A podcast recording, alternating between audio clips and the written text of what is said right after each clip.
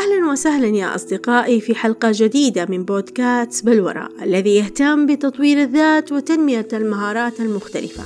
محدثتكم الآن المدربة رانيا سابق.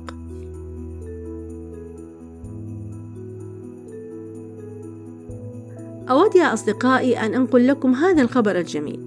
وهو أن ملخص لبعض حلقات بودكاست بلورة ستكون على تطبيق وجيز. ومن المعروف عن تطبيق وجيز أنه يهتم بتقديم ملخصات للكتب الصوتية في الوطن العربي. لذا أتمنى لكم استماعا ممتعا لهذه الملخصات لحلقات بودكاست بلورة ضمن قسم وجيز بودكاست.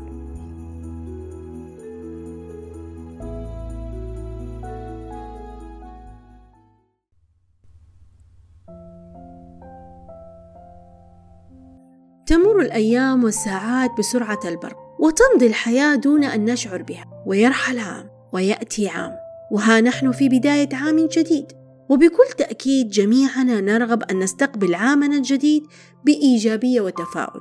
فهذا الأمر يضمن لنا كل أيام العام الجديد أن تكون في حال جيد.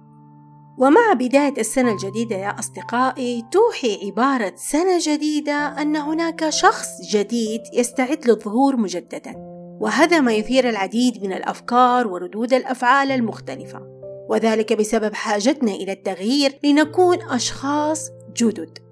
ومع بداية السنة الجديدة يكون هناك ضغط كبير يدفعنا إلى وضع الأمنيات والأحلام التي تفوق بحجمها قدرتنا على التنفيذ. وعندها تبدو هذه الأمنيات والأحلام غير ممكنة وقد ننساها مع الأيام. لذا يا أصدقائي مع بداية السنة الجديدة علينا تجربة شيء جديد يساعدنا في تحقيق هذه الأحلام والأمنيات.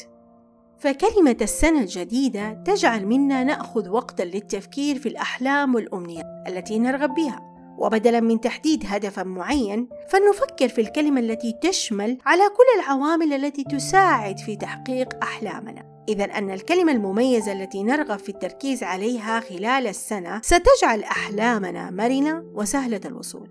وعلى سبيل المثال كلمة السعادة أو الصحة أو التعاطف أو التميز أو الإنجاز وغيرها من الكلمات. وقد تكون الأحزان والمعاناة جزء لا يتجزأ من الحياة، لكن من المهم جدا أن نتجاوزها حتى نتمكن من نسيانها والبدء من جديد. فلا يكفي أن نتمنى في بداية السنة الجديدة أن نتخلص من الأحزان والمعاناة قبل أن نبدأ، ولكن يجب أن نعقد العزم على ذلك مباشرة، وأن نتخلص من كل ما يشوش تفكيرنا ويعكر مزاجنا.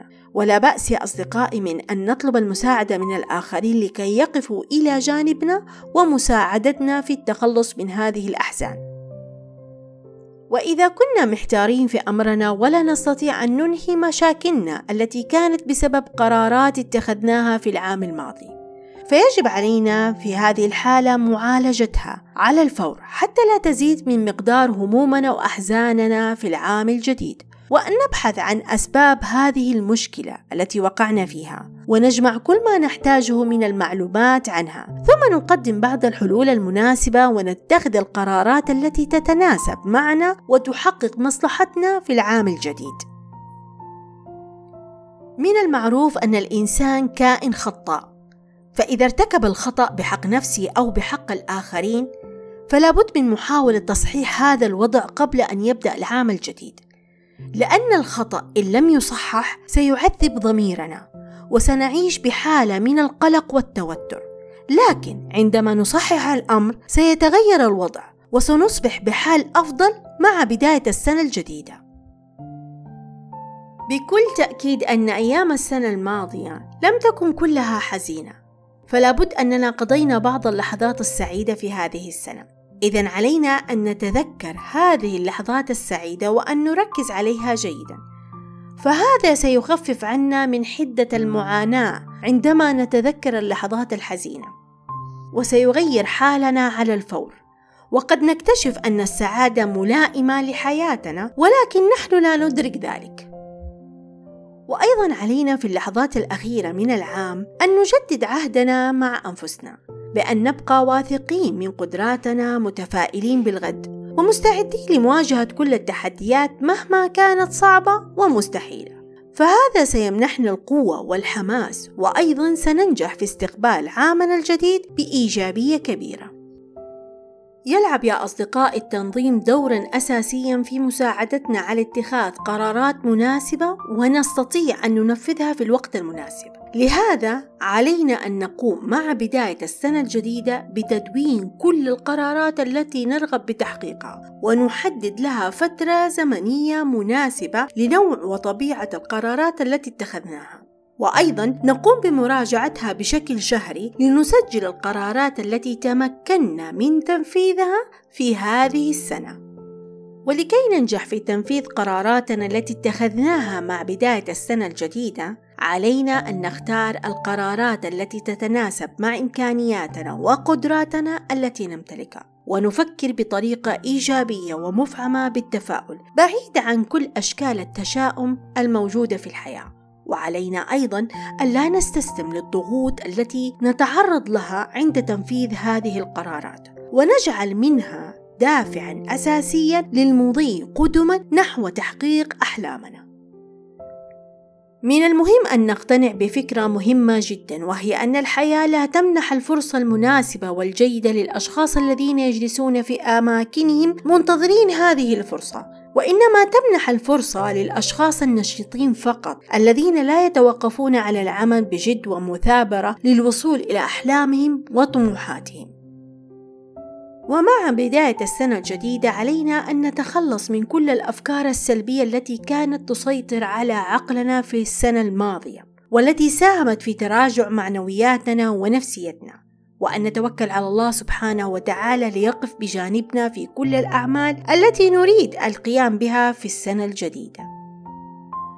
في نهاية السنة الماضية أحضرت ورقة وقلم وقمت بكتابة جميع الإنجازات التي حصلت عليها في خلال السنة. وأيضا قم بتعليق هذه الورقة على الحائط حتى أنظر إليها وأقرأها دائما عندها يا أصدقائي اكتشفت أني أفضل من غيري رغم أن الإنجازات التي حصلت عليها في هذه السنة الماضية قد تكون قليلة إلا أني شعرت بمشاعر السعادة والعزيمة والقوة والمثابرة وأني أستطيع أن أحصل على المزيد من الإنجازات في السنة القادمة الجديدة وأنه باستطاعتي أن أغير مجرى حياتي لتصبح أكثر سعادة. ولنسأل أنفسنا ما الذي نريد فعله بالضبط في هذه السنة الجديدة؟ وهل نحن حققنا ما نريد فعله في السنة الماضية؟ لابد أن نكون في هذه الحالة واضحين مع أنفسنا، وأيضا نتجنب مشاعر لوم الذات، لأنه ما زال لدينا وقت لكي ننفض الغبار عن أجسادنا ونقف مرة أخرى بعد مرحلة الفشل التي مررنا بها في السنة الماضية، لأننا لم نتوقف عن التفكير كيف يحدث ذلك. لنمضي يا أصدقائي بخطوات واثقة خلال السنة الجديدة، ونستثمر الأيام بشكل مثمر لنستطيع أن نصل إلى أحلامنا، ونستطيع أيضا أن نخطط لحاضر زاهر ومستقبل رائع ناجح. ففي هذه الحالة علينا أن نتخلى عن كل التجارب الماضية القاسية التي بررنا بها في السنة التي مضت وأن ننساها بشكل تام ولا نسمح لأي ذكرى مزعجة بأن تسبب لنا الإحباط الذي يجعلنا عاجزين عن رسم مستقبل جميل وسعيد. ومع أول أيام السنة الجديدة علينا أن نحكم عليها بشكل إيجابي أي أن نتفائل بكل الأيام التي تنتظرنا. وأن نردد بعض العبارات الإيجابية ونؤمن بها وذلك لأنها ستتحول في يوم من الأيام إلى حقيقة. فالسنة الجديدة ستحمل لنا المزيد من النجاحات والأيام الجميلة.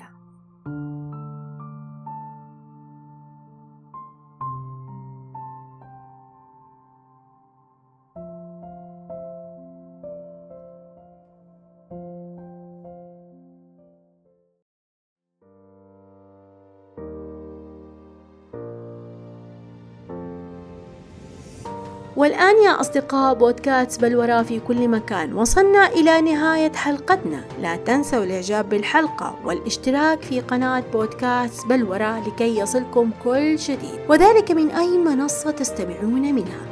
مثل أبل بودكاست أو جوجل بودكاست وأيضا بودكاست بلورة يوتيوب. وحابة أذكركم بأن ملخص لبعض حلقات بودكاست بلورة باستطاعتكم الاستماع إليها أيضا من خلال تطبيق وجيز بودكاست. فشكرا لكم جميعا يا أصدقائي. كان معكم المدربة رانيا سابق. إلى اللقاء في حلقة جديدة من بودكاست بلورة